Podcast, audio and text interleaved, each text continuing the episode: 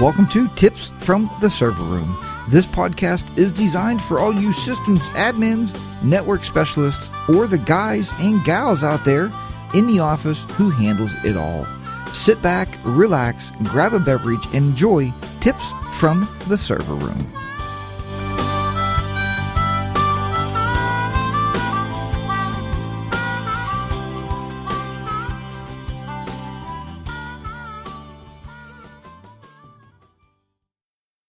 Hey, yes, welcome back, everybody, once again to Tips from the Server Room. This is episode number 128. Get this microphone adjusted here a little bit. For March 31st, 2018, I'm your host, Jack, once again, and I'm going to be guiding you into, through, and back out of the worlds of systems administration, network administration, and all fields of IT. Please check out my website if you have a chance to do so, and that is at tipsfromtheserverroom.com, where you can comment on these shows. I also did include now these YouTube videos. Uh, so if you can't find my channel on YouTube, which is 42 Technoman, that's the number 4, the number 2 Technoman, then by all means just go to tipsfromtheserverroom.com, click on the YouTube video link at the top of the page, and all the videos are there, and it also cuts out all of my Photoshop Elements videos that I also teach on YouTube. If you have any questions or ideas for future shows, and I wish that you would, you can email me at jackstechcorner at gmail.com. You can also email me at jack at tipsfromtheserverroom.com. I did get that email set up this week, so now we have a direct line right into the show. You can also follow me on Twitter, and many of you have, and thank you very much for that. I see the followers are increasing. I don't clog up your Twitter feed by any means, but if there's something exciting in the server world, I may just put that out there to you. And you also get notified when the YouTube videos go up and when shows get posted. And you can follow me there at Technoman, T E C H N O M A N. So, what kind of week has it been for you? First, let me say tomorrow is Easter. Tomorrow is uh, also April Fool's Day, uh, which is kind of uh, unusual, I guess, or kind of different. But uh, yeah, that, so tomorrow is April Fool's Day, so don't play any uh, jokes maybe on your kids, telling them they're going to, you know, maybe letting them know the Easter Bunny is coming, but when they wake up, there's no Easter baskets. And uh, that, that could be funny for you, might be a little scary for the children. So we want to be careful on the April Fool's jokes. But anyway, I uh, want to wish everybody a happy Easter uh, coming up tomorrow, and I hope you have a wonderful day and you don't eat too much and get overfilled. So, what I want to talk about today, first of all, and I think we discussed this before in the past a couple times, was um, the multifunction printer issues I've been having with these copiers.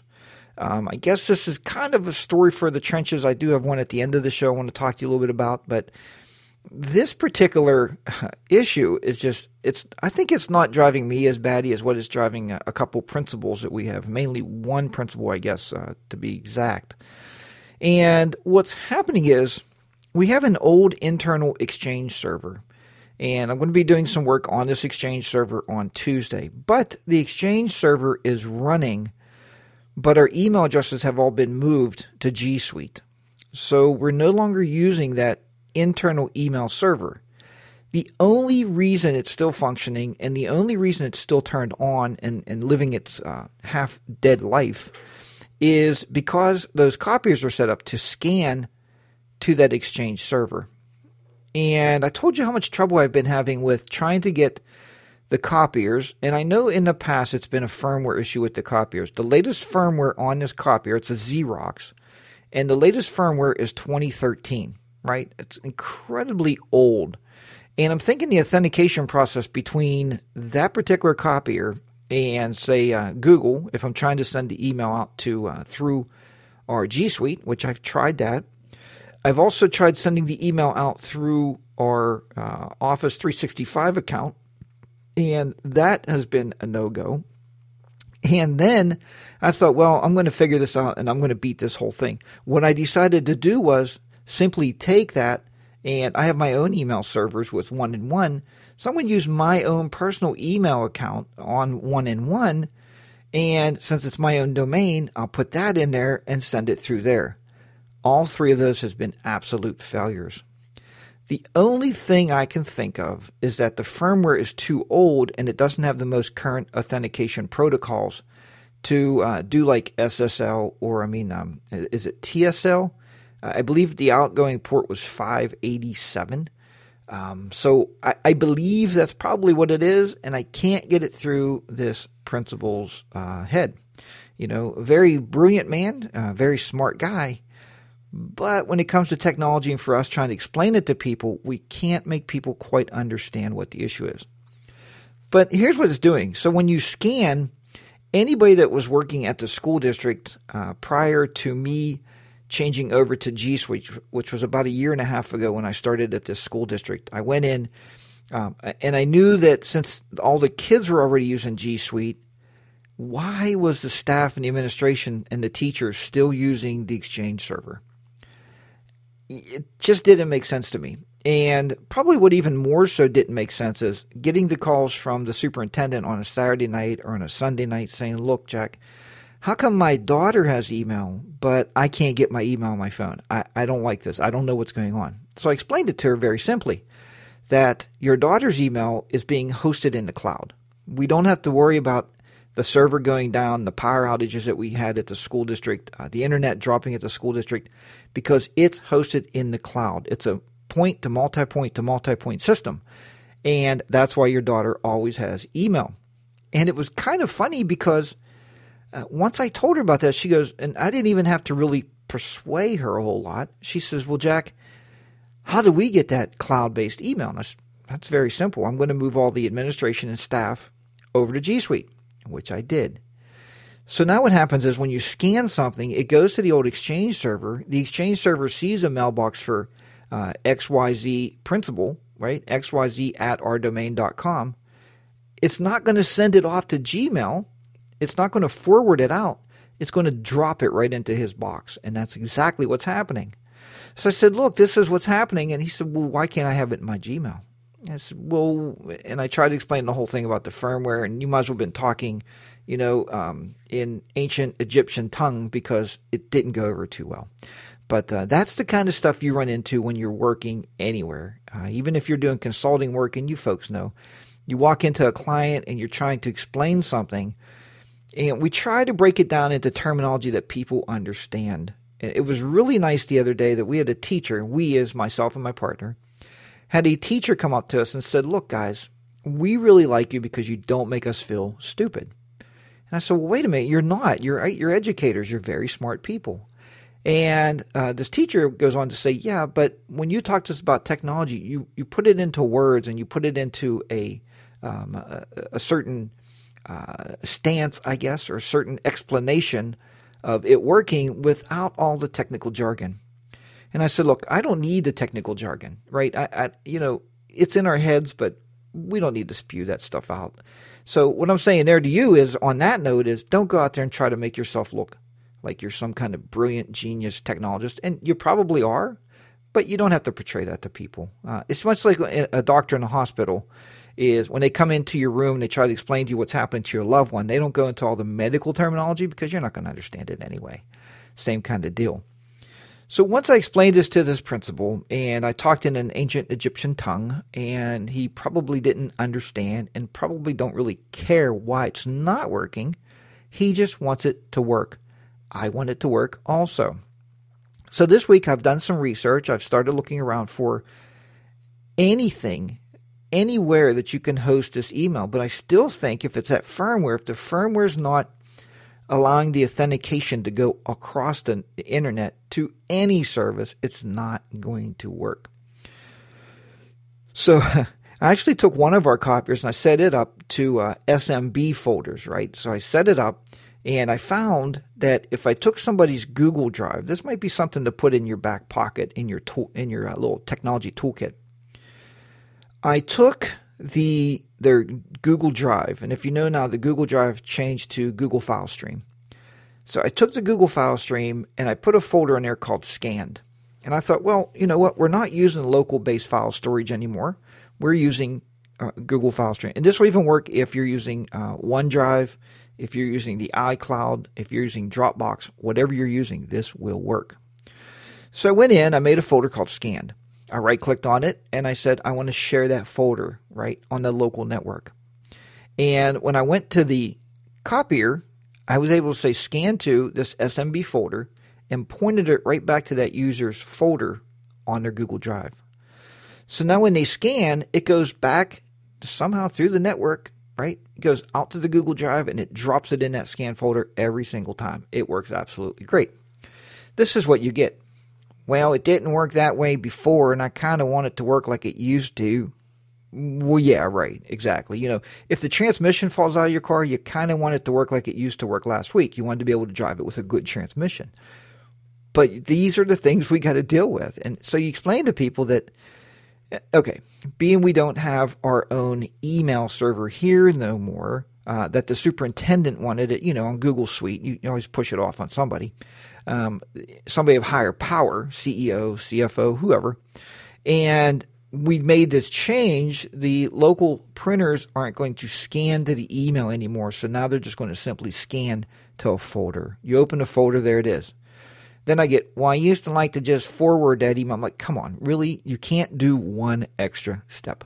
One extra step. Open a new email, attach the scanned document to it, send it on its way. But again, these are the things we fall into. So, what I'm looking for and what I'm asking everybody out there listening to this show is that if anybody has run into this before, maybe, just maybe, you can send me a, an, an, email or uh, drop me a message or a comment. And, you know, even on the YouTube videos, if you're watching the YouTube video here, uh, on YouTube, you can comment on those videos. And let me know maybe if you've ever run into that. And if I possibly, I don't know about upgrading that firmware we're supposed to get new copiers this year. They keep telling us in June, um, and I'll be telling you something about that here shortly. But they keep telling us in June we're getting new copiers, and if we do that, I, I think this will be a, a, a non-problem because then I can scan to pretty much any cloud-based service and be just fine. So that is my email dilemma right now. Uh, the work I'm going to be doing on Exchange Server, I think I'm going to be doing that uh, maybe Monday or Tuesday and I have to do a lot of repair on the database work, uh, a lot of the back end exchange stuff. I'm going to try to repair the database, try to see if there's anything corrupted in it, because I haven't been able to bring up the mailboxes for, uh, like I said, a few months. But it's it's a non-issue because we don't use that server. People do log into there for archive messages, even though we told them to move them all to Google. But sometimes people have, you know, 12 million 475 trillion messages in their in, in their email and and they may just need that message from 1972. Maybe, maybe, maybe you need that email from like 20, uh, you know, or, or 1995. Uh, really, I doubt it. You probably don't need it. Uh, I've many times, many times at work, I've went in, I clicked the top checkbox on my Google email inbox, and I clicked on delete all. Just get rid of everything.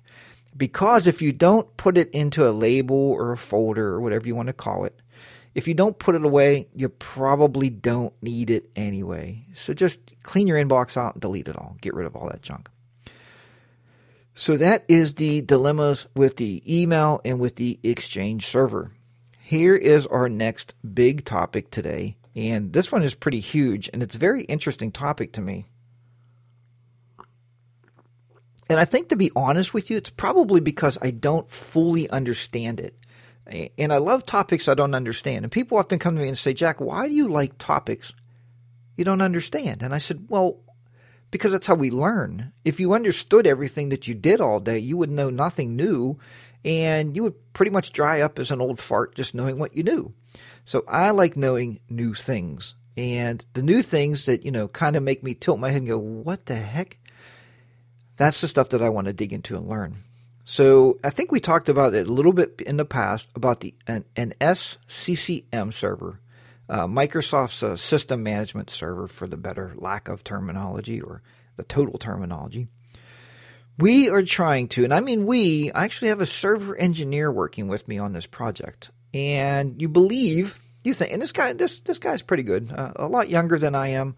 Um, you know, I always call him a little spitfire because he he has it in him. He he knows what he's doing. There's no doubt in my mind he knows what he's doing. But he doesn't know what's happening, and that's the interesting part here. And a lot of times I think that's all of us. because we'll go into a teacher's room and work on something like a smart board, which is an interactive uh, electronic whiteboard, or a projector mm, doing something weird. And even though we know what we're doing, there's sometimes we just can't figure out what's going on. I think that might be the better terminology. So the SCCM server um, is not allowing us to boot an image from the network. So we can't re-image from the SCCM server. So in working with our server engineer, uh, again, very smart young man, he said, Jack, why don't we just go ahead? We're going to uh, spin up a brand new SCCM server. And we're part of the ESS agreement. I think it's ESS with Microsoft. And we pay, uh, you know, an extraordinary amount of money every year in our budget. But we can download all the Microsoft tools and packages and use those as we need those. I mean, well, we have lots and lots of licenses. So I said, that's great. I'm going to download um, Microsoft Server 2016. So I downloaded Server 2016 and we installed it. We spun it up, you know, on a brand new virtual machine. I downloaded the brand new package of SCCM and then I downloaded, I believe it's SQL 2016 also. I think it's 2016. So we built a brand new top of the line system. We gave it all the power it wanted, we gave it all the RAM it wanted. Because we figured if we build a brand new one from scratch, instead of using the old one that's been there forever and start from, you know, the first install, we thought we would probably be better off. And then we went to our DHCP server, and I have in there, I think I have right now 10 different scopes because we have 10, I think it's 10, 8 to 10 VLANs. So on there, I went on and we decided to um, go and put the DHC, it's a DHCP helper address in there that points to your SCCM server. So when you go to boot a machine, no matter what IP address you have, you're going to be able to, to load an image. So we did that. So I knew that was set up correctly. But we still can't boot this image every time we boot the image up, what it does, it goes through and it loads, I think it's called Windows Tiny Windows, Windows Tiny. It's one of those. And I'm sure you uh, folks have seen it out there. And if you haven't, look it up.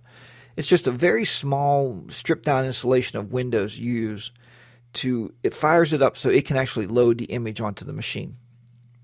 Perfect idea. But when it gets to that point, it goes to reboot like it used to, and it would reboot, and you would see the two lines come up, and it would be imaging the machine. Well, now it reboots back up to whatever operating system, basically Windows 10, that was on the workstation, you know, the corrupted one or whatever's wrong with it, why we're reimaging, and it won't allow us to go any further, and that that's that's a real issue. So I went out, I double checked all the VLAN assignments. I said, look, maybe. Well, he told me one he said, Look, Jack, one is getting an IP address of 10 dot something. This other one's getting an IP address of 172 dot something. I said, Well, even though both these ports are in the same room, obviously they're on different VLANs. So I went back and I, I logged into the Extreme Networking switch and I took a look at it and I did a, a show VLAN port numbers, I think it is, or numbered ports. Anyway, it shows me what VLANs are on those ports they were all over the place. I don't know what somebody was thinking when they originally set those up. So what I did, I went in and I did a delete all VLANs. I deleted 1 through 999 to make sure everything was clear. Once I got that off, I put them only on the server VLAN. So our server VLAN, I know exactly what IP address. I wanted all the IPs for the imaging room to be able to image off the same IP bank. That just kind of made sense to me and it makes it easier to kind of troubleshoot. So I did that. So I know the VLAN assignments are absolutely correct. And we booted it up. We got back up to the image screen. We got back up. The computer stops. It reboots back into the old Windows. So now the, the, the server engineer is sitting there. He's basically scratching his head going, Jack, I don't know what's going on. And I said, Well, if you don't, I don't. Um, I can't figure it out. We don't know what's going on. So I told my partner, and my partner's um, let's say she's very uh, young at technology, right? She hasn't been in it as long as most of us have. So thinking outside of that technology box that we all talk about, where a lot of technologists want to sit and if they didn't learn it in the book, then it probably is not true or didn't happen. But sometimes you have to get out of that box, folks. You have to get out there and, and explore new possibilities and new ways of doing things. I said, look, partner, this is what we're going to do. We're going to do the old local reimaging because we have a stack of 20 some laptops now that the kids can't use. We have to get these back into the hands of the clients, right? The kids. So we downloaded a copy the other day of Ping, uh, P I N G. And Ping is just that. It's just a standalone imaging software. It actually, uh, if you look at their website, it, they call themselves the Ghost replacement. If you remember Ghost, uh, Symantec Ghost, we used to use that all the time. And they have two different flavors. The one flavor is you pull on a thumb drive or, or a CD, you boot from that, and you have your images on an external drive and you're going to load those back and forth. Very simple. Many of you have done imaging this way. It's a great way. When I go to clients, uh, when we do any outside consulting work, we like to, once we get the client's uh, company established and whatever it is, we do like to take a backup of one of their machines. And hopefully, all their machines are pretty much standardized across their networks. Sometimes they're not. Sometimes you get a couple different flavor of, of computers variations of that. So we'll go out and image a couple of those. And I keep those hard drives here in the office with me just in case they ever call and something gets corrupted or they get a major virus. We always know we can throw an image back on there. So I told her about ping and I said, look, we're going to use this ping. And, oh, well, I really want it to work the old way. And I said, look, if you say that, I'm probably going to have to like smack you down. Right. And she says, what do you mean? I said, we get enough of that from the users you know, where it used to work this way and now it doesn't work like that anymore. Okay, well, that's life. That's the way life goes. Some mornings, if you go to cook your eggs and you turn your burner on and the front burner doesn't work, the one you use every day, you're probably going to turn the back burner on and get your eggs cooked anyway. We have people like that with printing all the time. I like printing to that office right next to me. Well, that printer's broken. Well, I never had to print down the hall before. Well, now you get some exercise. So look at the bright side of things, right? You get to walk a little bit, you get some exercise. There's nothing like getting steps in. But that's the stuff you run into. So I told my partner, you will never tell me that. Don't ever tell me I don't like it. I like the way it used to be. Because in the technology world, we have to adapt to change faster than anybody else. If you don't believe that, you may still be running Windows Server NT on your network, and you may still be running unmanaged switches and a flat network. I don't know, possibility. So again, be be able to adapt to change.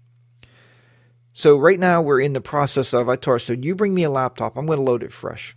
I downloaded, I think it's I think it's build 1709 or 1706 or 5, one of those. Anyway, it's the latest build I can download, the latest stable build I can download from uh, the Microsoft Volume Licensing Center. I downloaded that and I told her, I'm going to install this laptop fresh all the way up. I'm building it all the way up on my own. So that way I know what is in here. We know it's a nice clean computer, and then we're going to pull an image from that using Ping. And that's what we're going to be getting into um, this next coming week. And also, Ping, I told you, has another another part of it, another uh, aspect of it. The other part of Ping is the aspect that you can put it on a server, and I'm going to investigate that and PXE boot it. Now, if you've never PXE booted, that means we're going to boot through the network, and all you got to do on most machines is either when it's booting up, tap the delete key or tap the F12 key, and the boot menu will come up. And if it's there, it'll say PXE boot, and that's network booting. So you plug in your network, hit hit the enter key, and it will go to the server and do all that imaging for you. So that's and that's what makes us SCCM so nice. It just makes it really nice we don't really have to deal with external drives, but reading the ping documentation, we are going to try to save our images to a shared uh, network storage drive. And it says you can do that and restore from it. That will make our life a whole lot easier. All right, this next part I want to talk to you a little bit about is uh, a lot of you out there are consultants. I know that because I listen to a lot of the other podcasts. I know a lot of people talk about consulting work you know I could do both. I do some consulting work and I also do work for a company where I am permanently placed into a school district. Now, with that all said, that's all wonderful. But what would you rather have? And when you when you go to work, and I'm going to get to this in a minute, when we were hired, myself and my partner, we were hired basically into a contracted job. And have you? I don't know if you've ever worked a contracted job, versus a permanent position. A permanent position is you're going to get hired somewhere and there's no end date. We knew going in there was an end date, but we were also told there would be an extension date. Um, oh, don't worry, it's going to be long term. Um, you know, we're going to be here for the next 50 years and you can retire from this company. And that's great. I thought, well, if I'm working for a company that has many, many, many establishments out there, they would place you somewhere else. That just simply makes sense. So, anyway, I was thinking this was going to happen, but now somewhere along the line, this may not happen. And the contract job may be over. So, what I'm putting out there to a lot of you out there is maybe um, looking, possibly, I guess, into your business or your company, wherever you may work. And I'm just asking uh, for a little bit of assistance if you uh, know of any technology related uh, positions that I, if I may need one, I don't know this yet, uh, either in the Pittsburgh area or the Fort Mills, South Carolina area, or even in um, even in uh, North Carolina. Um, what is that down there? I can't remember the area, but um, where the airport, Charlotte, around Charlotte, North Carolina, anywhere in there. Uh, we're looking around, myself and my wife. We could relocate. So if you are a company or if you uh, listen to this podcast and you know of a company out there needing, uh, looking for permanent positions, uh, please maybe pass it on to me. Drop me an email. Or if you're in a company and you need remote services, um, I do a lot of uh, server work and I do a lot of uh, networking work where I could remote in and possibly give you a hand if need to be. Uh, might maybe take some of your services away that you don't want to do. Maybe I can provide a remote service for your company. So it's just stuff I was kicking around. If you know of anything out there, I would greatly appreciate uh, the feedback. Um, I'm just putting it out there just in case uh, at the end of June that we find ourselves needing to go back into employment or doing more consulting work. So that's kind of where I'm at right now. So be careful of contract jobs, even if it's contract to hire. I think they say that, and then once you get the once you get everything done that you wanted to get done, or they wanted to get done, they may not hire you. So take your time, right? If you get contract to hire and they have a project you're working on, draw that project up. If it's two years, draw it out to five. You know what the heck? At least you know you're working. No, I'm just kidding. I would never do that. All right, with that said, let's move on to the story from the trenches that happened to us last week. And this is interesting. This may not affect everybody. Uh, if you're with the school district, it's probably going to affect you uh, more so than maybe somebody in business. But I think even in business, if they're using the Chrome browser, this is still something you, you may want to sit and listen to or just pay attention your car as you're driving to work this morning. We have 250 Chromebooks in our school district. Some school districts have 5,000 Chromebooks. Some school districts may even have more than that. The interesting thing about it is that we didn't realize when you're using the, the Google Suite. Now, the Google Suite, there's also a management part to that. If you've never been part of Google or managed a Chromebook before, this is something that if you've ever thought you may be doing this, this is something you need to know about. And what you need to know about is we were using it for a testing session. And the testing session, if you're in Pennsylvania, is called DRC. And I don't know what that stands for, but I do know that it's a standard test that is given every year. It's also the way that they do our PSSA testing in our school district online on the computers. And we were tasked to, first of all, I had to dig deep and find out how to put these Chromebooks in what's called a kiosk mode. Now, the kiosk mode is, is key because what happens is when the DRC test loads, the testing service says you must make sure that a child cannot use another tab browser, cannot do this and that. They, they can't look up the answers. So the days of computer cheating are gone. So anyway, you put it in kiosk mode. I got all that figured out. I got that worked out, and then when the, when the the uh, the Chromebook boots up, the only thing that happens it loads the test. So it loaded the test up fine, and we were doing okay. And then this message came up on the screen. It says, "Your version, your operating system version, is not supported by this test." And I was like, "Uh oh." red flag. Now, we just bought these Chromebooks a year ago. It was actually not even quite a year because it was in June.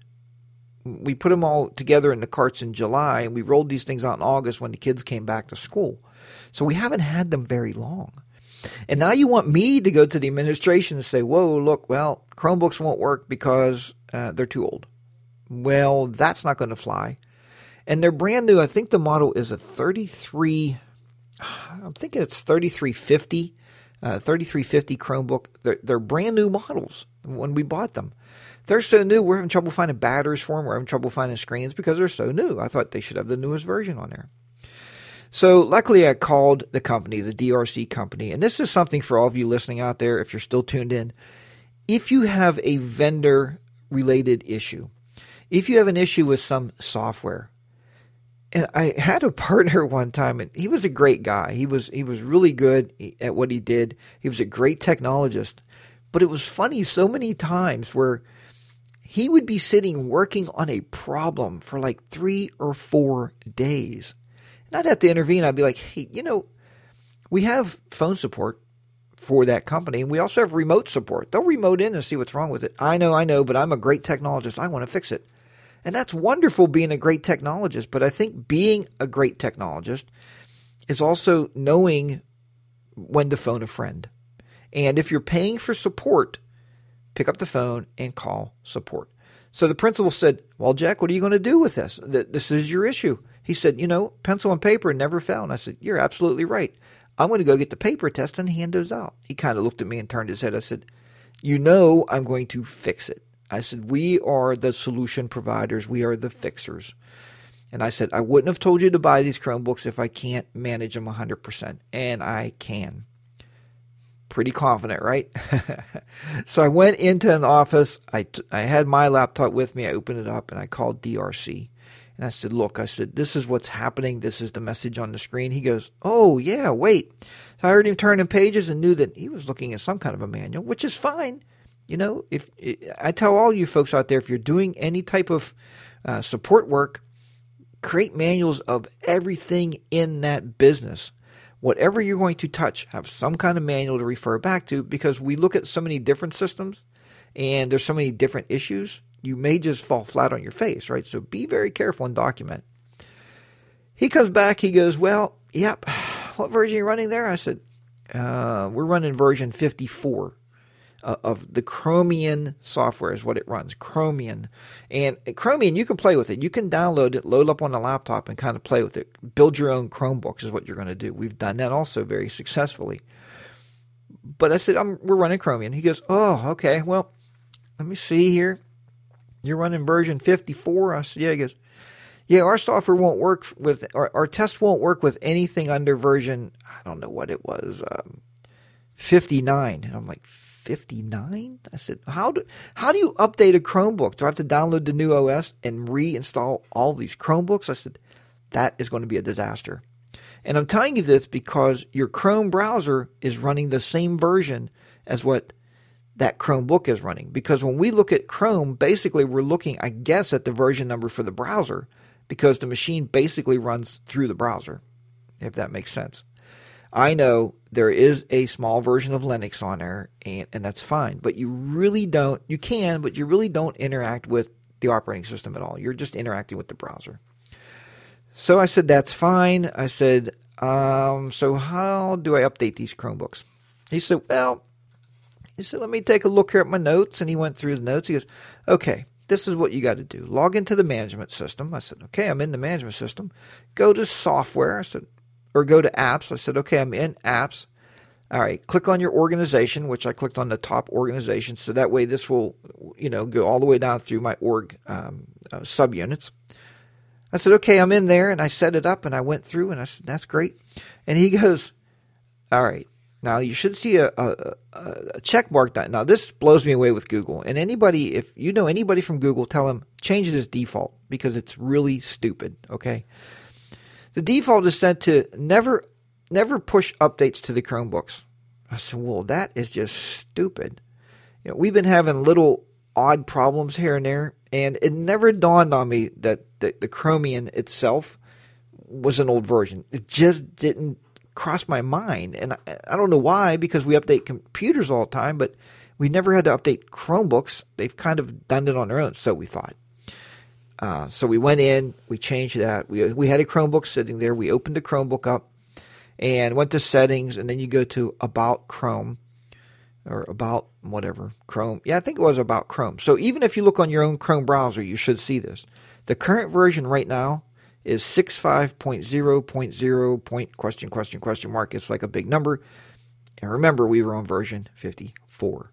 So now we had all of our kids open their Chromebooks up, restart them. We allowed this update to be pushed out. And it takes a while because you're talking multiple layers of updates because they've never been updated since we purchased them. And it just never dawned on me. So again, I guess sometimes maybe I don't think outside of that, that box I'm in, right? I live in that box and you know, I knew how to manage the Chromebooks, how to load software on them, how to get the test working. Never dawned on me about the updating.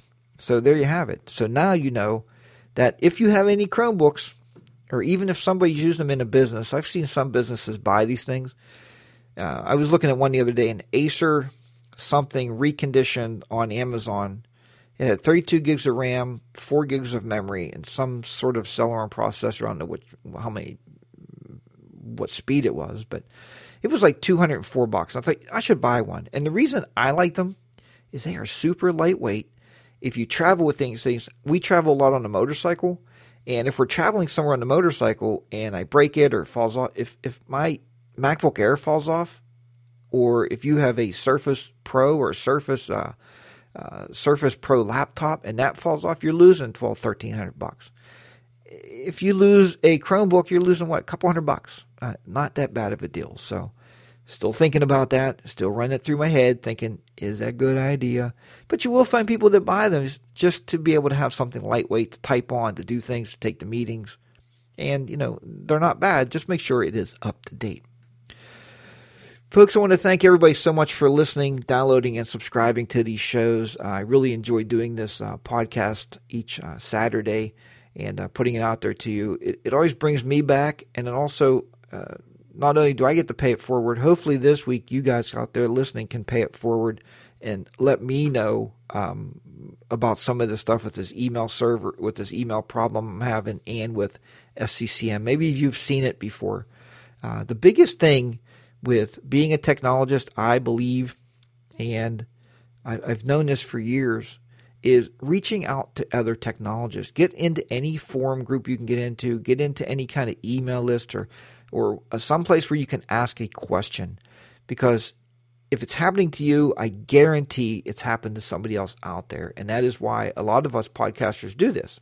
We want to share our experiences so maybe it can help you not pull your hair out because we've already pulled most of ours out. Folks, again, I will uh, really, like I said, I enjoy doing this. Thanks for downloading and subscribing to the show. Uh, if you're watching the YouTube video, please click the thumbs up button. Give that an old smash. I do appreciate that. Um, and you can subscribe to the YouTube channel. Not a bad deal. You will get some videos coming. I don't know if you can subscribe. If you can subscribe to the playlist, I think that would be wonderful. I don't know if you can. Check that out because then when I post these shows, you'll get notified just of that particular uh, video without hearing about the Photoshop Elements videos that I do, uh, that part of training um, on my YouTube channel. And don't, uh, no, don't remember? No, please remember if you buy anything from Amazon, anything, go to tipsfromtheserverroom.com and click on that link, um, the Amazon support link. What I usually tell people to do is put the stuff in your cart, have it all ready to go. Go back to my site, click that link. You'll take you right back to Amazon. You click checkout. You're good to go. Everything will be just fine. Uh, you could even save that link in your favorites and, and call it, you know, um, tips from server room Amazon if you wish. That's fine also. I do appreciate that. Like I said, you're going to pay the exact same price anyway, and a few pennies come back to the show uh, in case we need any kind of equipment or hosting fees. And that always seems to be going up every year, these hosting fees. It, it's just getting, it, it, gets crazy how much I pay one and one for hosting every single year. And really, really, I think they charge me every three months, but you know, if you're paying hosting fees, you know how they've been going up also. Uh, sometimes you might want to become like the Clintons and just put a server in your house and just have your own server. I mean, there's a lot of problems with that I can see coming up. But hey, if you can host your own email, by golly, host your own email. It never hurts, right? Just don't run for office. That's all I'll say about that. Hey, take care, everybody. Thank you so much. And uh, if you're using the, the feeder feed, um, uh, the FeedBurner feed on the uh, Tips from the Server Room site, by all means, please keep doing that. You can also catch us on TuneIn, TuneIn Radio. You can listen to us there, and you can also find us on iTunes. So uh, the show is growing. It's kind of all over the place. And I told you a few weeks ago, it is even on the Echo. Just say, um, just say, uh, Alexa, play podcast tips from the server room. And when you say, if you don't say podcast, she tries to play a music. She looks for a song. If you say podcast, she goes right out and finds it and starts playing the newest episodes. Really super cool. And uh, I don't know how many podcasts are on there already, but you have to apply and get accepted with TuneIn. So that's pretty cool that they're actually putting that across there now. All right, thanks everybody. Take care. And hopefully it's going to be getting warmer in your part of the world and you can start enjoying the outdoors a little bit. Uh, take care, and I'll talk to you next time. See ya from Tips from the Server Room. Bye for now.